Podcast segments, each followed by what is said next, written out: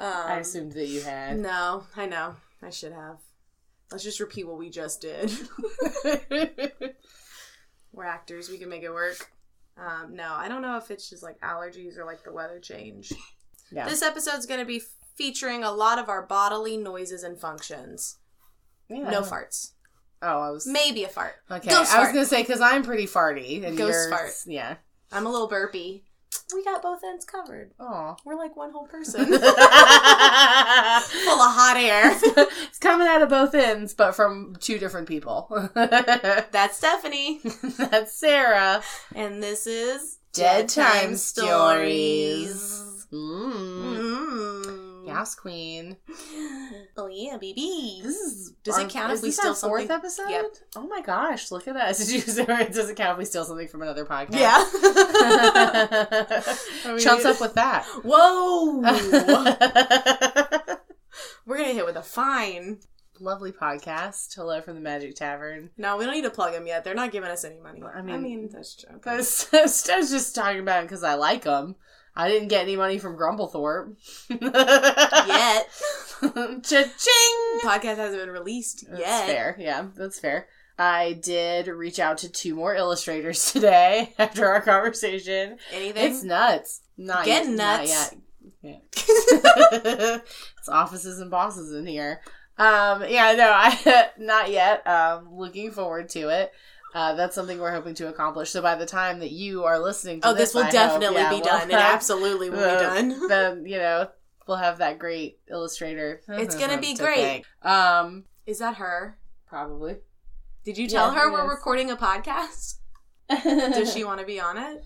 Um, we Does she have a ghost? I'm just kidding. No, because we were going to reboot my podcast and we tried last year and I told her I was like I just really hate editing and I don't know if I can get into that again and we recorded like three or four episodes and I just could not deal with editing them. I hate editing so much and she was like, "Well, if I knew how to do it, I would do it." And I'm like, Oh. "Teach yourself how to do it." And so like when I told her I was making a podcast with you, she was like, "Really?" And I was like, "Yeah." And she was like, "What about our podcast?" And I was like, "Well, Sarah's editing it." Do you want to pay me to edit your other podcast? Right, Because I do freelance podcast audio editing, Sarah just so people also know. edits podcasts. I also do audiobooks. You can find me on ACX uh, Audible Creation Exchange under Sarah Heddens. I did think about it. I thought about asking um, Jared to edit it too. Oh, I'm that'd just be like, good experience I for just, him. I just hate editing so much, and especially editing my own voice, my own, my own work in general. Editing my own stuff is a as a video creator annoys the shit out of me. Editing myself as a writer,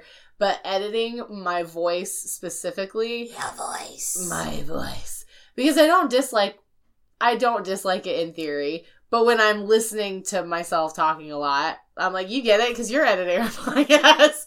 listening to yourself talk a lot is like really weird, and it for some, it just makes me uncomfortable. Well, you start to realize the different patterns of speech that you just fall into naturally, and then you're like, Yeah. "Oh my god, that- do I really sound like that when I have a train of This thought?" is how I talk. I feel very attacked right now. this is very real. It's very real. I think I'm at the point where it's not like my tone. I always have a little bit of a shock when I start listening to my voice where I'm just like, Ugh! but there's that knowledge, like that's my voice. I think I've just come to terms with it now to where that doesn't bother me. For me, I'm like, oh, did I really say that? And did I really interject that much? And shut up, Sarah. no, no, mine is all like all how it sounds. Yeah, it's all about how it. You how need to edit more of your voice, and then you just Um, get desensitized to it. Well, that's what I'm saying. I did it before when I did a podcast before a couple years ago, which that's what we were trying to do. Was we were trying to reboot my old podcast. Um, but I was just like, I went to edit and I was like, I fucking hate this. Speaking of my voice,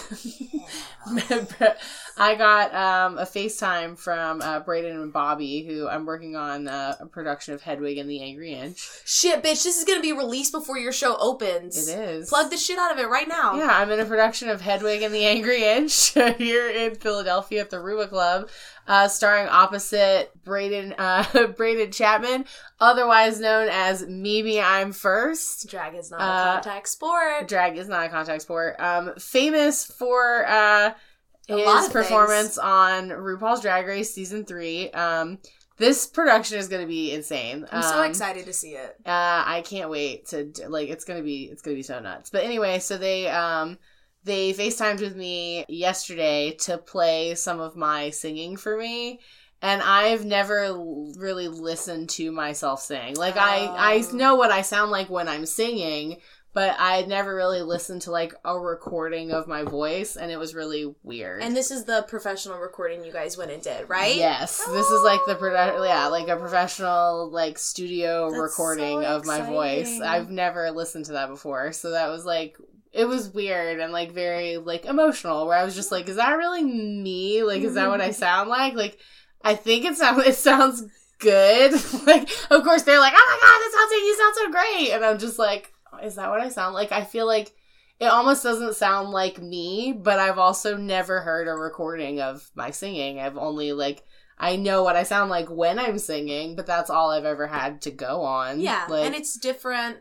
It's, I mean, it's different listening to a recording as opposed to hearing yourself. Just the mechanics. yeah, of, and I'm like, you know, we had that recording of like buy one get one, but Mhm. and like you know, I recorded that stuff with Eric, but all that stuff was like like a really, do you know what I mean? Like it was a really specific thing. It wasn't like me really like performing big. It wasn't Yeah. really like anything that you know that felt like that's. Don't You're also forgetting the It's other most important thing that you've recorded and listened to, and that is the song for Day. Well, I know that's the other thing that I was implying. I was like, I was, you know, um, Day is a short film we made uh, in 2016. Ugh, so Um, long ago. I know. Uh, I wrote and directed it, starring the lovely Sarah Heddens right here. That's me. But I also performed the the only song. I was gonna say like the the theme, the main song. It was one song. We just did two versions of it. Can you give us a little sample of that? No, absolutely not. Today is gonna be a new day. You're gonna you can like put it A in. new day, a new day. Yeah, it's me doing all of it. I'm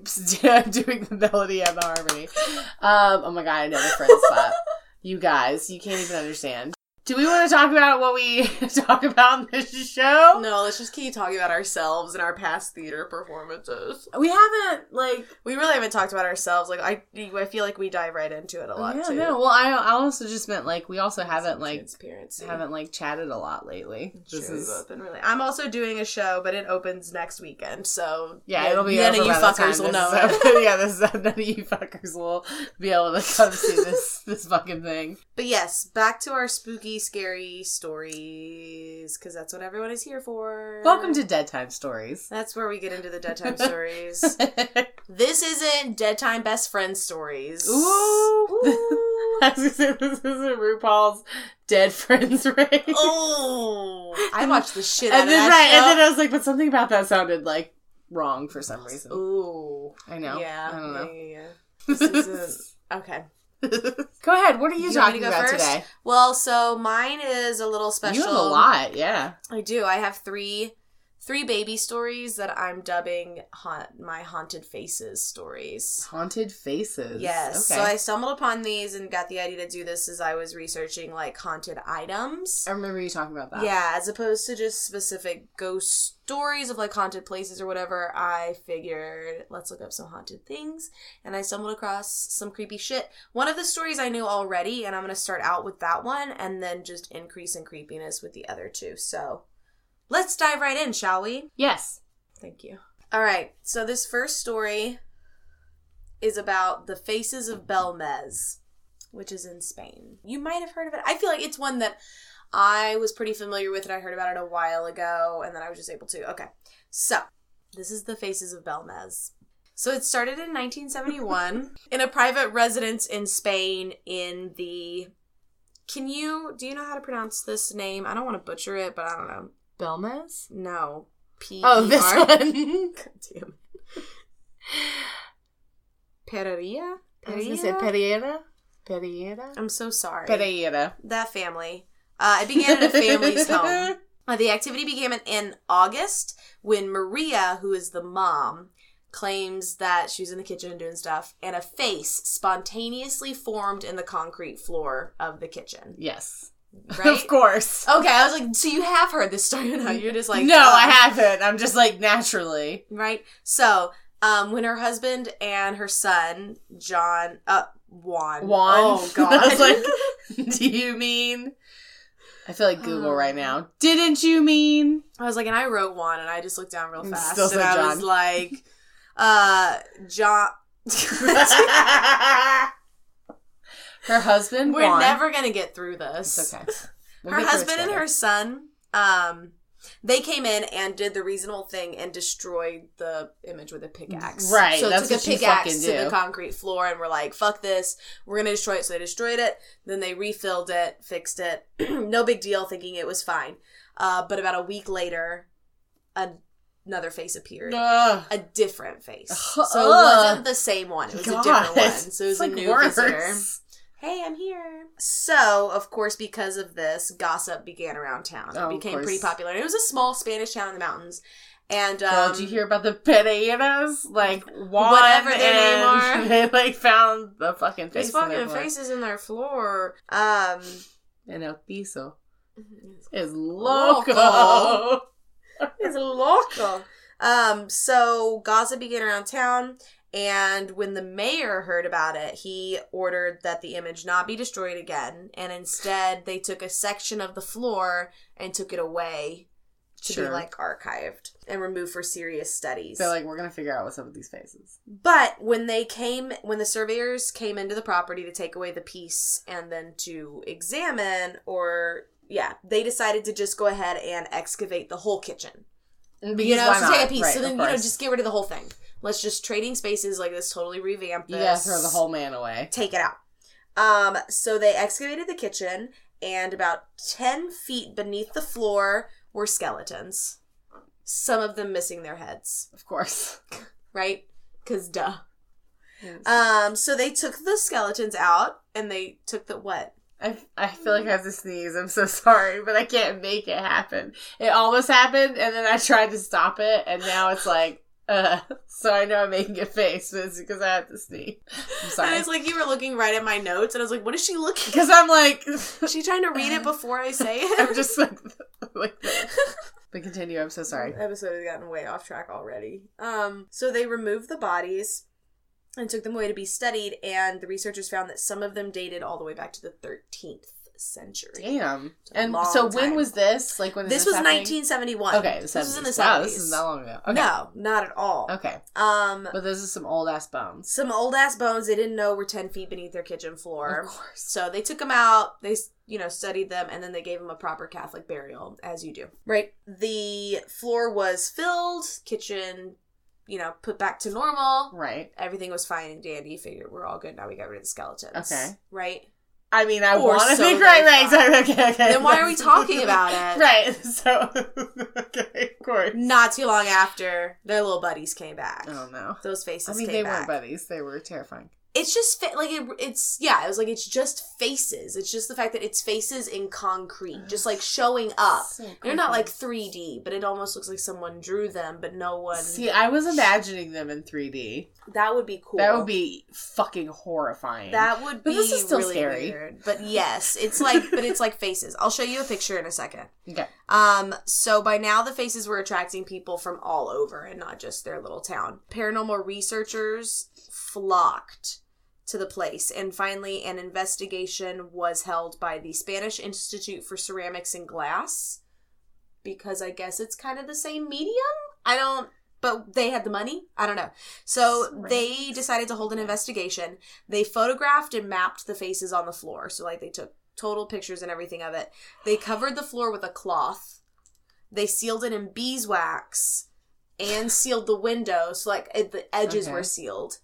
And then they left for like two months okay. and didn't touch it. Sure. Didn't touch the kitchen. And then they came back and removed it, and the faces, Faces. had moved. I was gonna say faces everywhere. Moved and were different. They were totally different. Fuck And no one had come and Fuck touched this it. place. Um, so here are some theories.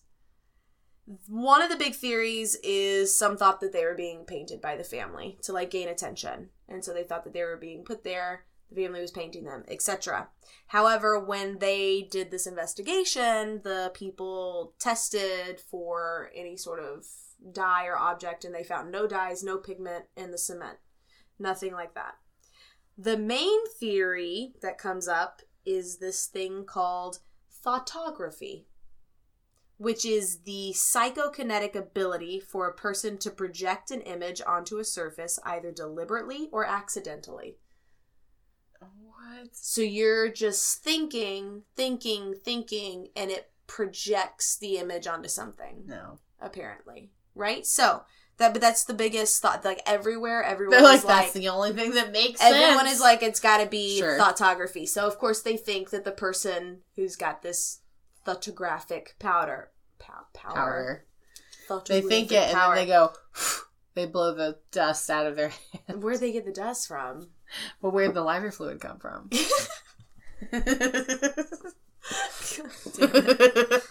Um, the biggest suspect was that it was Maria, the mom, um, and that she's Fucking just Maria. thinking, and then faces appear. And one of the big, you know, one of the things that people were using to sort of substantiate that claim was that it was thought that the faces would appear had expressions that were identical to Maria's at the time. So they're like, she's making a stank face, She's right. and all of a sudden a stank She's face stink eye. on the What do you know? Stink eye. Stink yeah. eye over here. Gotcha. Um, and the faces would only appear while she was at the house, and when she was gone, the activity would pause. So How- she's the one with the thinkographic power. That's what they thought. But in 2004, she died, and the faces kept happening. and they kept happening. Okay. Yeah. So the other big hoax with that, or people thinking that it's a hoax with that, is they're like, cool, she died, but her son is still drawing those faces and perpetuating this claim. Or there's some spirits down there that are just like, hey, It's my face. Selfie. but it's yep. So some skeptics argue that her son is continuing the hoax, but all we know is the empty eyes of the Belmez faces continue to stare back with no answers. And here's a picture of some of them. Because again, just imagine like you're looking at some shit that's on your concrete kitchen floor. And can you just imagine looking down one day, like you're stirring a pot, and then all of a sudden you look down and you're like, is someone looking back at Was me? that fucking there before? Is that a face? Did I spill something? I don't. Wait a minute. I imagine it's gonna be a lot like the Jesus on the toast. Did all of my tabs just go away that I had open? There we go, you stupid. Oh, what the? Go, go. Look at, look at. Did you see that? I did. It's haunted by the faces of Belmez. yeah, they're fucking horrifying. Um, yep, so here's a few of them. That is really goddamn scary. All the different ones that just sort of would show up. So you've got like some, it was like a little family. That one looks like it's drawn, but you know, whatever. yeah, those There's are your stank face. Um, so yeah, it said that, you know, images still appear. Yeah, that's terrifying. And that's the faces of Belmez. And that's one of three. So let's move on to the next one, shall we? Yeah. So the next is called The Anguished Man. Okay. This is a painting. Okay. All right. This is the one that I stumbled upon that made me start looking up all of these stories because I stumbled upon it and I was like, holy shit, this picture in and of itself just looks Creepy. like it's haunted. And I want to start the story by showing you the picture as opposed to letting you try to imagine because I really feel like the picture is the picture says a thousand words. it sure does. It says a thousand ghastly words. So does it close out of it every time? All right. I think Alex Trebek might be a celebrity guest judge on Jeopardy this week. You mean RuPaul? Yes, I do. Yeah. All right. So here is the anguished Man. oh man. God, no, he's terrifying. Isn't that scary as fuck? He's already really Right? creepy. All right, so let's get into it. I'm just gonna leave it up so you can look at it. So this um, painting is owned by a man named Sean Robinson. The painting was kept in his grandmother's attic for 25 years until her death in 2010, when Sean inherited the painting. So these are all pretty recent things.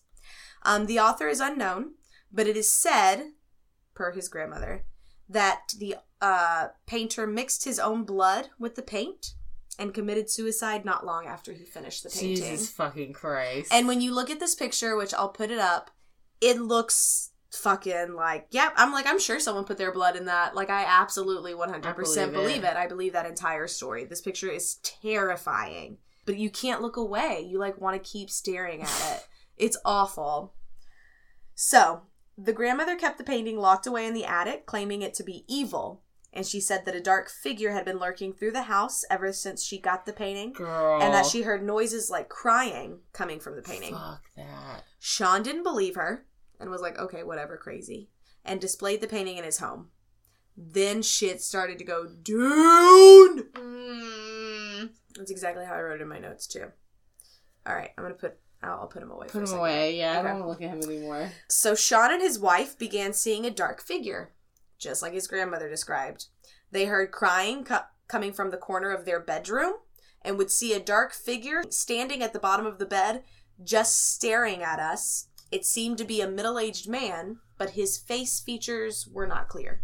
At one point, his wife, and this is in quotes because this is from that from uh, a source I found, but his wife discovered a stranger lying on the bed next to her. Oh my fucking god. So Sean decided to put the painting up and film it, as you would. Put up a camera and film it for a while and see what happens.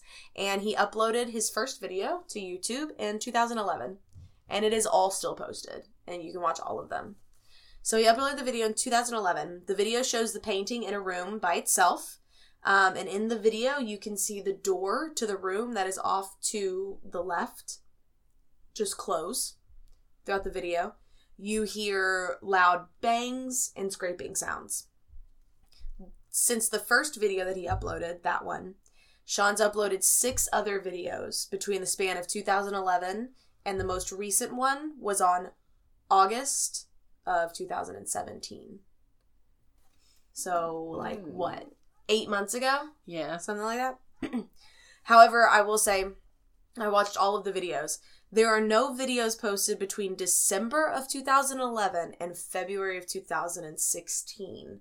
Um, so take with that what you will. I believe he had it in storage the entire time. I also believe he was talking with paranormal investigators, and that's when some other stuff happened. So he didn't upload anything to his personal feed. But um, in the February 2016 update video, he had no footage of the painting. He was just talking about what had been happening Mhm. um, and how a lot of people were calling it a hoax, but he swears that it's not a hoax um, and recounts things that happened in the house, such as walking by and feeling like icy cold feelings. Um, after one recording that he did after bringing the painting out of storage, his son fell down the stairs and claimed that it felt like someone had pushed Pushed him. him. Um, Mm. so in August of 2017, the most recent video that he uploaded, again, there's no footage. He's just recounting and talking.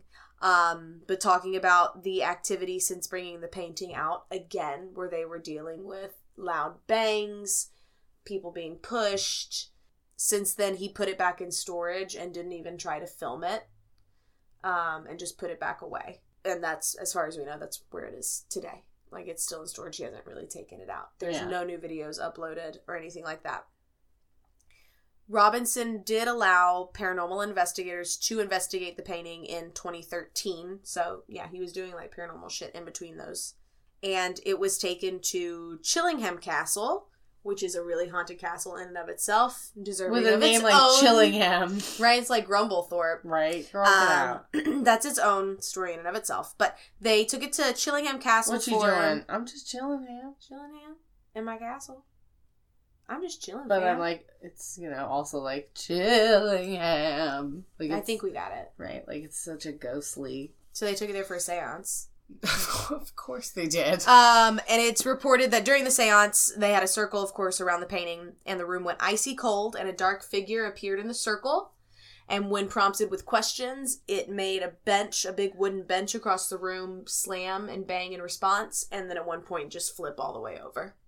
However, some people feel like that's not necessarily proof that it's the painting because Chillingham Castle is fucked haunted in already, of yeah. itself. Yeah.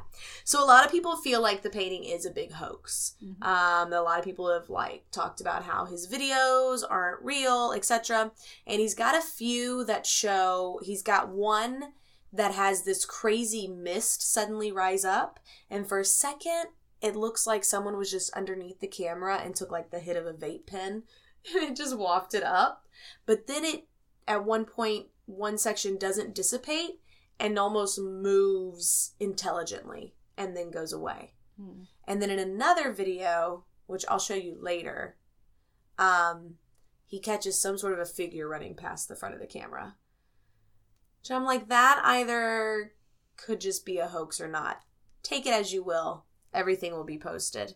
Another th- reason of why people feel like it's a hoax is because there are talks of a movie being made. And there's been a writer director assigned to it. However, there's been no new news. IMDb has like zero production info other than the name of the director, and the last thing that was posted about it was on the Facebook page in June of 2017. So who knows if there's a movie or not, but if there is, there's a movie coming out called Anguished about this creepy fucking painting. Um, and it apparently is still in this dude's basement. Mhm. And he's not taken it back out again. So that's the Anguished Man. And last but not least is a pretty, I think it's a pretty famous painting, but it is a haunted painting that gained notoriety because of its eBay listing. Which that is a whole nother thing that I want to I want to do an entire episode about haunted objects that have eBay listings of like e- haunted eBay and Craigslist objects and just find the best ones Get it, girl. and go from there, right? So this is a painting called The Hands Resist Him.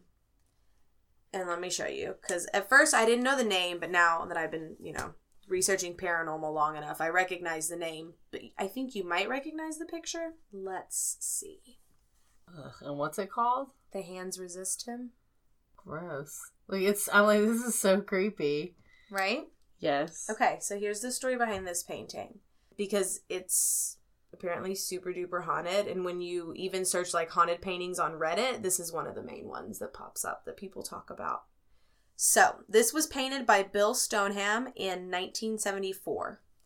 It was based off a childhood photo taken when he was five, showing himself and a neighborhood girl standing in front of a glass door, just out playing one day, and his parents were like, "Hey, stand over here and pop, you know, take a picture." Um, the name of the piece comes from a poem that was written by his first wife by the same name, and the poem is written about Stoneham's experience of being adopted and not knowing his siblings. So at the time, Bill was commissioned to a gallery owner named Charles Feingarten. And at the final, oh wait, it was commissioned to a gallery owner by Charles Feingarten. And he latched onto that poem and this childhood picture to give the inspiration to make this painting. Um, and in the final gallery, for the last time, you know, for the last section of his, the end of his contract, um, the painting was purchased by actor John Marley, who's known for being in The Godfather, being the guy who wakes up with the horse head in his bed. Okay. Right. So that actor bought this painting. Uh, another notable thing about that is that the gallery, also the gallery featuring this painting, led to the first big press mention of this gallery and this painting, and it was noted by art art critic Henry Sedis. I might be saying that one wrong. That's important because by 1984, just 10 years later, Sedis, the art critic, Feingarten, the gallery owner, and John Marley, the purchaser of the painting, were all dead. They all died by that point. Oh my god. All three of them. And then after that, for 26 years, the painting's whereabouts were unknown. It was just sort of hidden in the back of a Chicago art gallery, tucked away. No one knew. Until in 2000, it resurfaced as an eBay listing.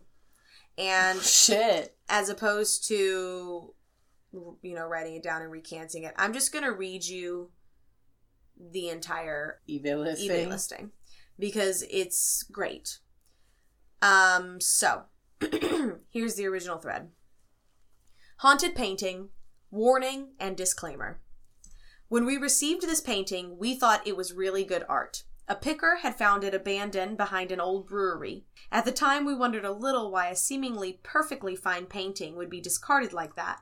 Today, we don't! Exclamation point! exclamation point! Exclamation point!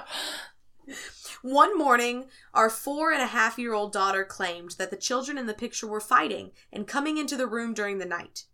Now, I don't believe in UFOs or Elvis being alive, but my husband was alarmed. To my amusement, he set up a motion triggered camera for the nights, like with Dear David. Motion triggered camera. After three nights, there were pictures. The last two pictures are from that stakeout. So at this point, she's posting pictures of that they found. The last two pictures are from that stakeout. After seeing the boys seemingly exiting the painting under threat, we deciding this painting has got to go.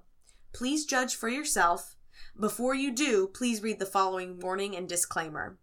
Warning Do not bid on this painting if you are susceptible to stress related disease, faint of heart, or are unfamiliar with supernatural events. By bidding on this painting, you agree to release the owners of all liability in relation to the sale or any events happening after the sale that might be contributed to the painting. This painting may or may not possess supernatural powers that could impact or change your life. However, by bidding, you agree to exclusively bid on the value of the artwork with disregard to the last two photos featured in the auction and hold the owners harmless in regard to them and their impact, expressed or implied. Now that we got this out of the way, one question to you eBayers. We want our house to be blessed after the painting is gone. Does anybody know who is qualified to do that? So, like she said, her husband set up this motion sensor camera and caught two paintings that they believe show the little girl in the picture holding a gun and forcing the little boy out of the painting. So, I'll just show you. This is what we got here. And those were the final two. The thing was, when I first looked at the picture in the first place, I thought she was looked like holding a gun. Yeah. I was like, that's the one thing where it's like, I don't know, it doesn't necessarily look like a gun, but that's a crazy cool story about this painting and these people took this picture and they put it on eBay and I just love that part so much. And the writing, of course, because, you know. By the way, if anybody knows of anyone who can clean our house after this thing is gone, thank you. Um, so Who even does that? So, the painting was all because I know you're wondering. The painting was ultimately sold to a gallery owner called Kim Smith for a thousand and twenty-five dollars. Not too Doesn't bad, seem bad for a haunted painting. right? But it had already become famous on the internet Mhm. by the time it was purchased. It had total already made the rounds. Some people, Which means that now it's worth way more. oh, definitely. Some people reported investment. right? Uh, some people reported experiencing supernatural occurrences just from viewing the listing. Oh, of course. So the big thing is of even just looking at this painting is supposed to elicit bad things. Things like feeling ill. You said you said it. I know. Feeling ill. Uh, hearing an exorcist type voice, along with a blast of hot air, and blackout mind control experiences. I don't like any of this. However, the owner, Kim Smith, claims to have no real unusual activity other than emails from other people about how to cleanse his residence and their experiences from looking at the painting. Um, today, it lives in a storage pocket in his gallery in Grand Rapids, Michigan. So, if we wanted to make a trip, um, he has only shown the painting six times since he bought it, and he has no intentions of selling the painting at all. And when I showed you the picture, I love that you paused, and then at one point you were like, that's really creepy. The most notable experience Smith has of the picture is he took it out for a group of like 14 men, and he said they all stared at it in silence for about 7 to 15 seconds until one guy just said, That's creepy. yeah. And um, that's the hands resist him. I'm going to leave you on that note with one quote from the author, or I keep saying author, from the painter, because I read this and I just felt like that was really impactful to a certain degree. Um, but he said, To this day, Stoneham, 67 now, still receives a handful of messages each week from people terrified by the haunted eBay painting. And he's quoted as saying, We live in an age of science and revelation, and hard rea- realities and hard facts, but we are still drawn to the mysterious. And what is more mysterious than paintings? More than any other object, paintings are a one of a kind thing created by someone using their hands. And he, you know, the picture has all those hands that you don't know if they're disembodied or if they're attached to people. There's this unknowing, mysterious quality to them. And I just thought that that was really cool. Yeah.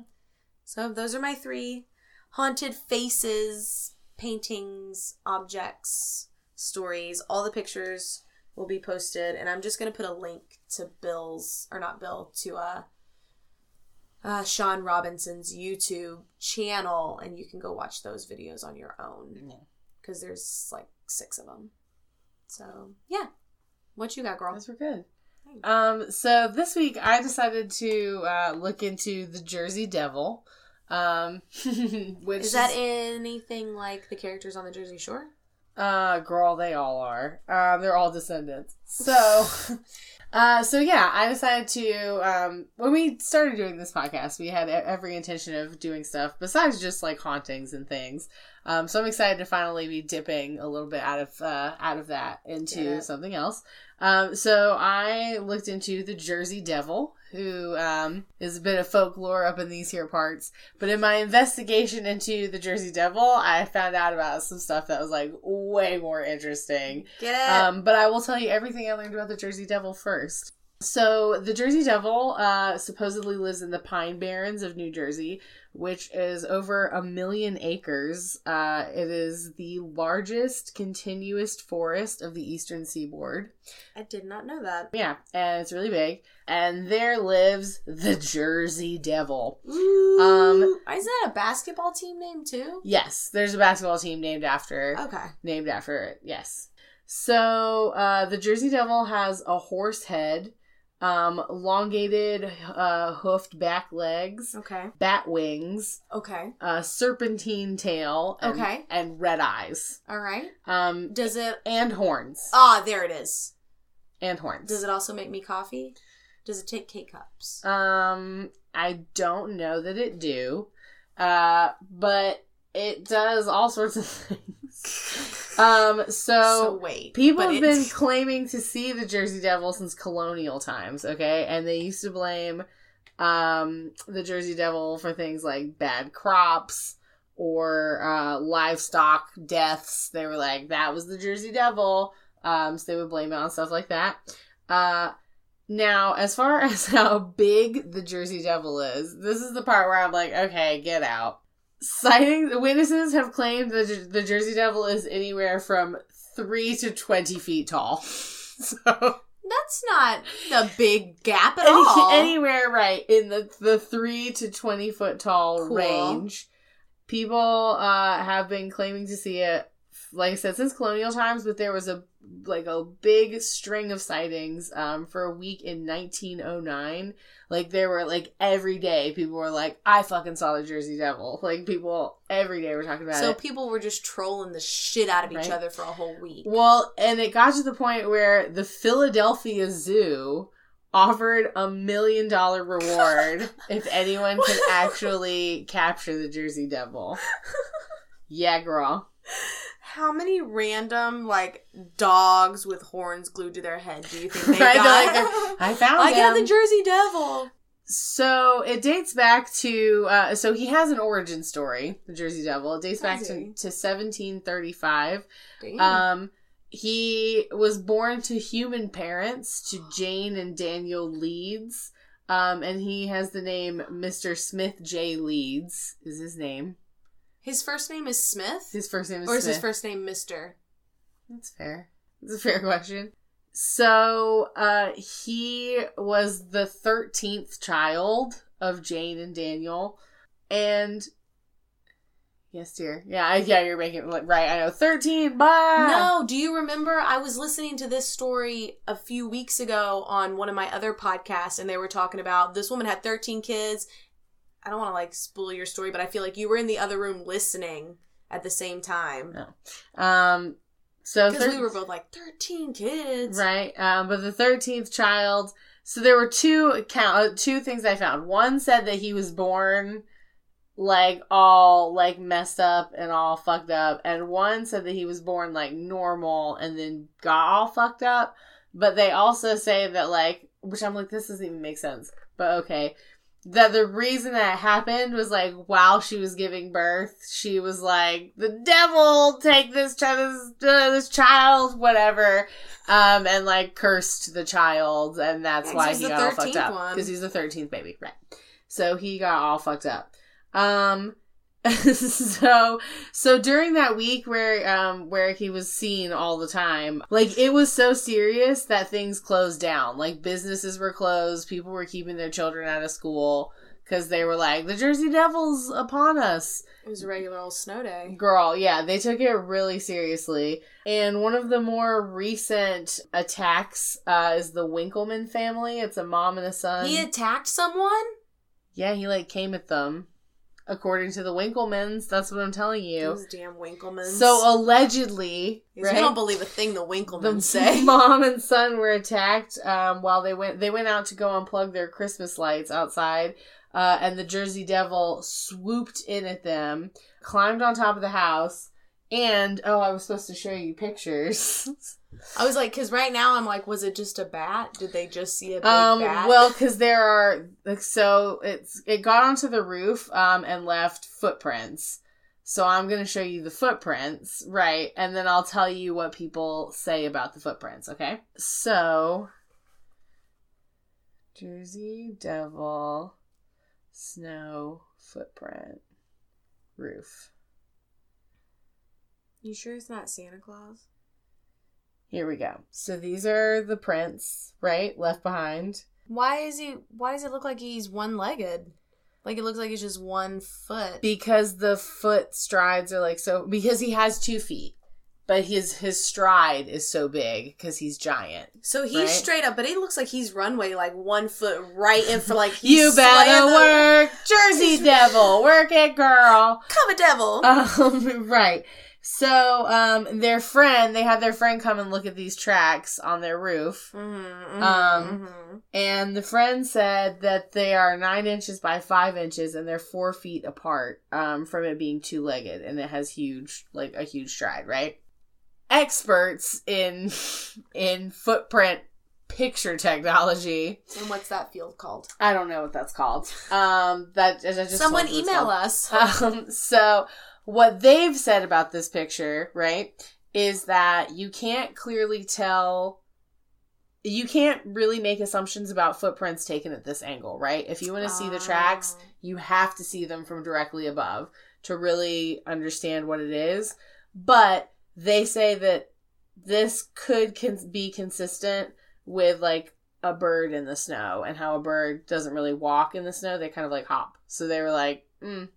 so that's what people who like that's their whole job say about that picture. So that was me being like, okay, The ex- experts say. Right. And of course the mom and her son are like, I know what Ah, I saw. I seen it. Right, exactly. Like, I know what I saw, and it was the Jersey Devil.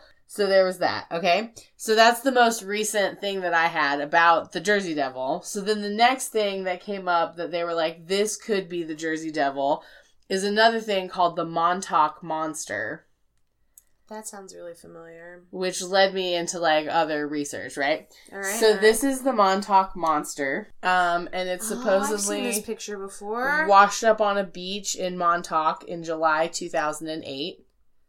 Okay. So that's the Montauk Monster, That's some Ripley's Believe It or Not shit. which could also be the Jersey Devil. So let me tell you a little bit about. He looks hundreds of years old. let me So let me tell you a little bit about the Montauk Monster. So that was everything I have on The Jersey the Devil. Jersey Devil, right? Because it led me to the Montauk Monster, which led me to something else. Okay. All right, all right. But all the right. Montauk, or uh, the Montauk monster, was an animal carcass thought to be a raccoon, possibly that washed ashore on a beach near a business district in Montauk, uh, New York, in July 2008. The identity of the creature and the veracity of stories surrounding it have been the subject of controversy and speculation. It is not known what happened to the carcass. It was said to have mysteriously disappeared. What? Hold on. That's some sketchy shit. Now, because it was the picture was just taken by a chick on the beach in 2000. Her and her friends were walking, and they're like, "What the fuck is this?" And they took picture, and they posted it, and it went viral, and everybody was like, "What is that?" So, there's been all sorts of speculation as to what it is. But the uh, William Wise, who's the director of Stony Brook University's Living Marine Resources Institute, inspected the photo along with a colleague they say it's a fake, like they don't think it's anything. But here's the things that they ruled out and why. They said it's not a raccoon because the legs are uh, too long in proportion to the body. It's not a turtle because it has it appears to have fur and teeth, uh, which turtles don't have. Um, it's not a rodent because rodents have two large, uh, distinctive incisor teeth in the front of their mouth. It doesn't have that. Dog or canine, such as a coyote, the corpse is dog like, but the eye ridge and the feet don't match. Um, sheep or other ovine, although the face looks somewhat ovine, sheep do not have sharp teeth. So nobody knows what the fuck this thing was. And nobody saw it but this girl and her friends, which is why they were like, maybe it's a hoax. But nobody knows what the Montauk Monster is. But initial media reports include speculation that the Montauk Monster um, might have been a turtle without a shell, though turtle shells are fused to the spine and can't be removed this way, a dog, a large rodent, or a science experiment from the nearby government animal testing facility, the Plum Island Animal Disease Center. Which leads me to what I did most of my research into, which is the Plum Island Animal Disease Center. Cause I was like, this shit sounds crazy. Um, also known as Monster Island. so, let's talk about this place. This is a real place, okay? I want to make that very clear. This is a real place. It's a government lab uh, it used to be a military base up until 1954, and it was taken over by the part uh, the Department of Agriculture to study livestock diseases. Yeah, I wrote some stuff down here, but I really got more into it over here. So let me switch pages because I was like, "Ooh, this is interesting," and I even did a little calligraphy Yeah. for it. Yeah. Plum Island. Oh. I was like, "Oh, I got to talk all about this." Uh, so it was first owned by the Corchaug and Montaukett Indian tribes um, and sold to a guy named Samuel Wyllys for a coat, a barrel of biscuits, and a hundred fish hooks. That sounds like a great deal.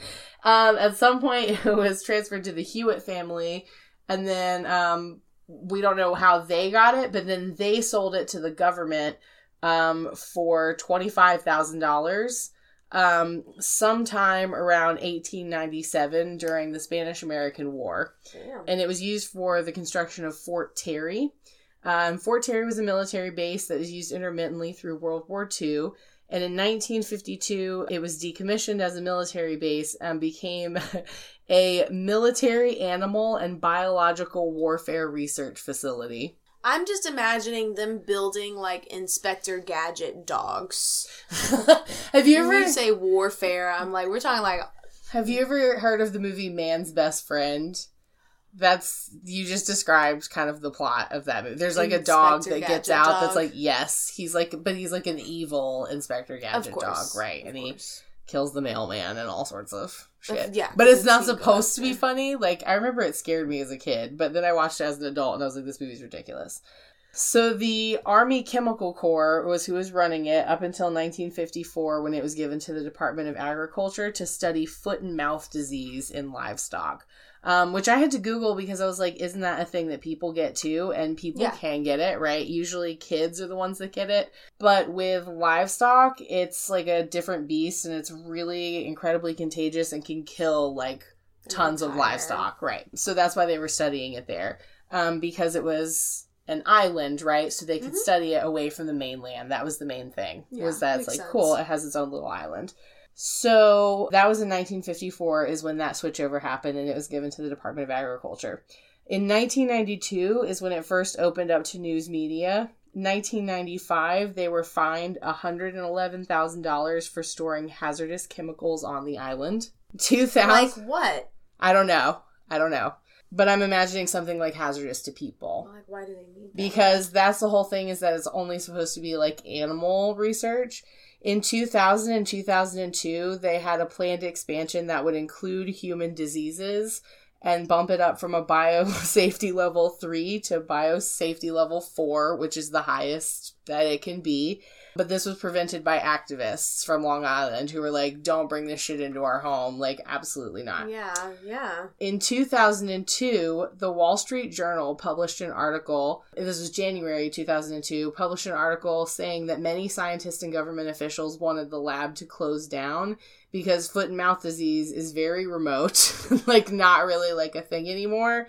But the budget, but the center still has an annual budget of $16.5 million. Holy this is- shit! this was in 2002. And so they were like, I don't know what's going on over there because foot and mouth disease isn't really a thing and they're still still spending this much money. So later in the same year, control of the center was transmitted from the Department of Agriculture to the Department of Homeland Security. Oh no. I know. I don't like I this. know. This is I I don't was like, like, where this is going. right? I This is where the zombie outbreak is going to happen. And I was like, fuck close. the Jersey Devil. Like, and this we is way live more real fascinating. close. So then these things, I was like, oh, I want to read these things directly from. I'm not going to copy them because I just want to read them directly from the Wikipedia Yeah. article. Um, so diseases studied and outbreaks. As a diagnostic facility, PIADC, which is the that's the whole name of it, the Plum Island Animal Disease Center. Mhm. PIADC scientists study more than 40 foreign animal diseases. This one keeps making me laugh. I don't know why, including hog cholera Okay. and African swine fever. Hog cholera. Say Hog cholera. Five times fast. I know, right? Hog cholera. Hog cholera. It's hard. It's weird. Um, PIADC runs about 30,000 diagnostic tests each year. PIADC operates biosafety level 3 agriculture, BSL 3, and BSL 2 laboratory facilities. The facility's research program includes developing diagnostic tools and biologicals for foot and mouth disease and other diseases of livestock. Because federal law stipulates that live foot and mouth disease virus cannot be studied on the mainland, PIADC is unique in that it is currently the only laboratory in the United States equipped with research facilities that permit the study of foot and mouth disease. Hmm. Foot and mouth disease is extremely contagious among cloven hoofed animals, and people who have come in contact with, with it can carry it to animals. Accidental outbreaks of the virus have caused catastrophic livestock and economic losses in many countries throughout the world.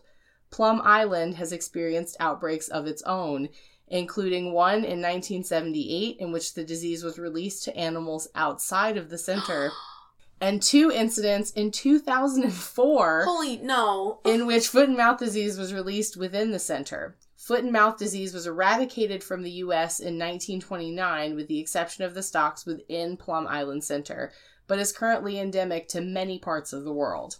In response to two 2004 incidents, New York Senator Hillary Clinton and Congressman Tim Bishop wrote a letter to the Department of Homeland Security regarding their concerns about the center's safety. We urge you to immediately investigate these alarming breaches at the highest levels and to keep us apprised of all developments. Gosh, I don't like that. This is how the zombie outbreak is crazy, starts. right? Lab 257, a book by Michael C. Carroll, has alleged a connection between Plum Island Animal Disease Center and the outbreaks of three infectious diseases West Nile virus in 1999, Lyme disease in mm. 1975, and Dutch duck, Dutch duck plague in 1967. I don't know about that one. I don't either. But Lyme disease, I know that people still don't really know where that came from and how that started. And there's this theory basically that those are ticks that escaped from Plum Island. God damn it, Plum Island. Um, so there's that. There has been talk of moving Plum Island, moving the Where? facility. Right. Um, but they want to move it to this place in Kansas, which they're like, Kansas is in the middle of the fucking country. It's in mainland. And they're like, that's tornado country. What if a tornado No. ravaged through? Right. Ripped up all that shit fuck? and just threw it all around the middle of the country. oh my god. I know. no. So there's all that. And then there was one more thing I wanted to read from the Wikipedia page. And this is in regards to bioweapons research. The original anti animal BW mission was to establish and pursue a program of research and development of certain anti animal agents. By August 1954, animals occupied holding areas at Plum Island and research was ongoing within Building 257. The USDA facility known as the Plum Island Animal Disease Center continued work on biological warfare research until the U.S. program ended uh, was ended by Richard Nixon in 1969. The bioweapons research at Building 257 and Fort Terry was shrouded in an aura of mystery and secrecy.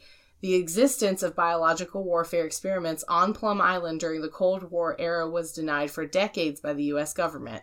In 1993, Newsday unearthed documents pro- uh, proving otherwise, and in 1994, Russian scientists inspected the Plum Island research facility to verify that these experien- uh, experiments had indeed ended. Oh my god. Yeah, girl.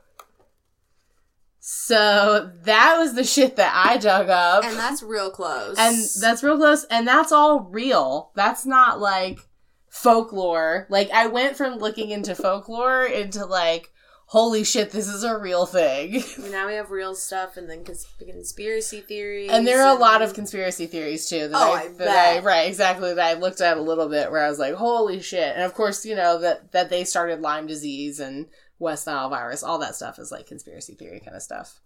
That's but- fucking insane. But yeah, that's a real place. And I don't know if it's haunted, but they doing Can some other scurry shit. there? My God, can you imagine? Haunted by animals, bovines. Yeah, haunted by fucking It's not boo, it's moo. there was um one of the conspiracy theories that like I had seen too was that um they were talking about this I can't remember his name but like this basically Nazi doctor who like they didn't try him like the US government brought him here but instead of trying him they like put him to work doing experiments in Plum Island. That sounds like his dream job. Why'd they do that? right like well now you're gonna do, you're gonna do it for us like i don't know that was that was one of the many many theories surrounding plum island Plum Island. That's plum crazy. That's- they got me plumb out my mind Plum. Island did not see that coming. I see. I was gonna be like plum. I'd be lying if Uh, so it's better. if I said I knew that that was gonna happen. That's crazy. Yeah. So That was a lot of information in one episode. yeah, We both had like three parters. but we did well. We did. My like m- middle was really like the Montauk Yeah. Monster was like a segue. You don't have a lot. I mean, but yeah, there's not much to the Montauk Monster. Right, that it one just like there's a picture, nobody knows what it is. Maybe it came from Plum Island. Plum Island is the place where all this weird shit happens. So I'm like, I wonder what kind of animal they were breeding. Right? That fucking weird ass thing. looked like a pig. It was weird. Yeah, it was really weird. I don't know what that was We'll post a picture. Yeah.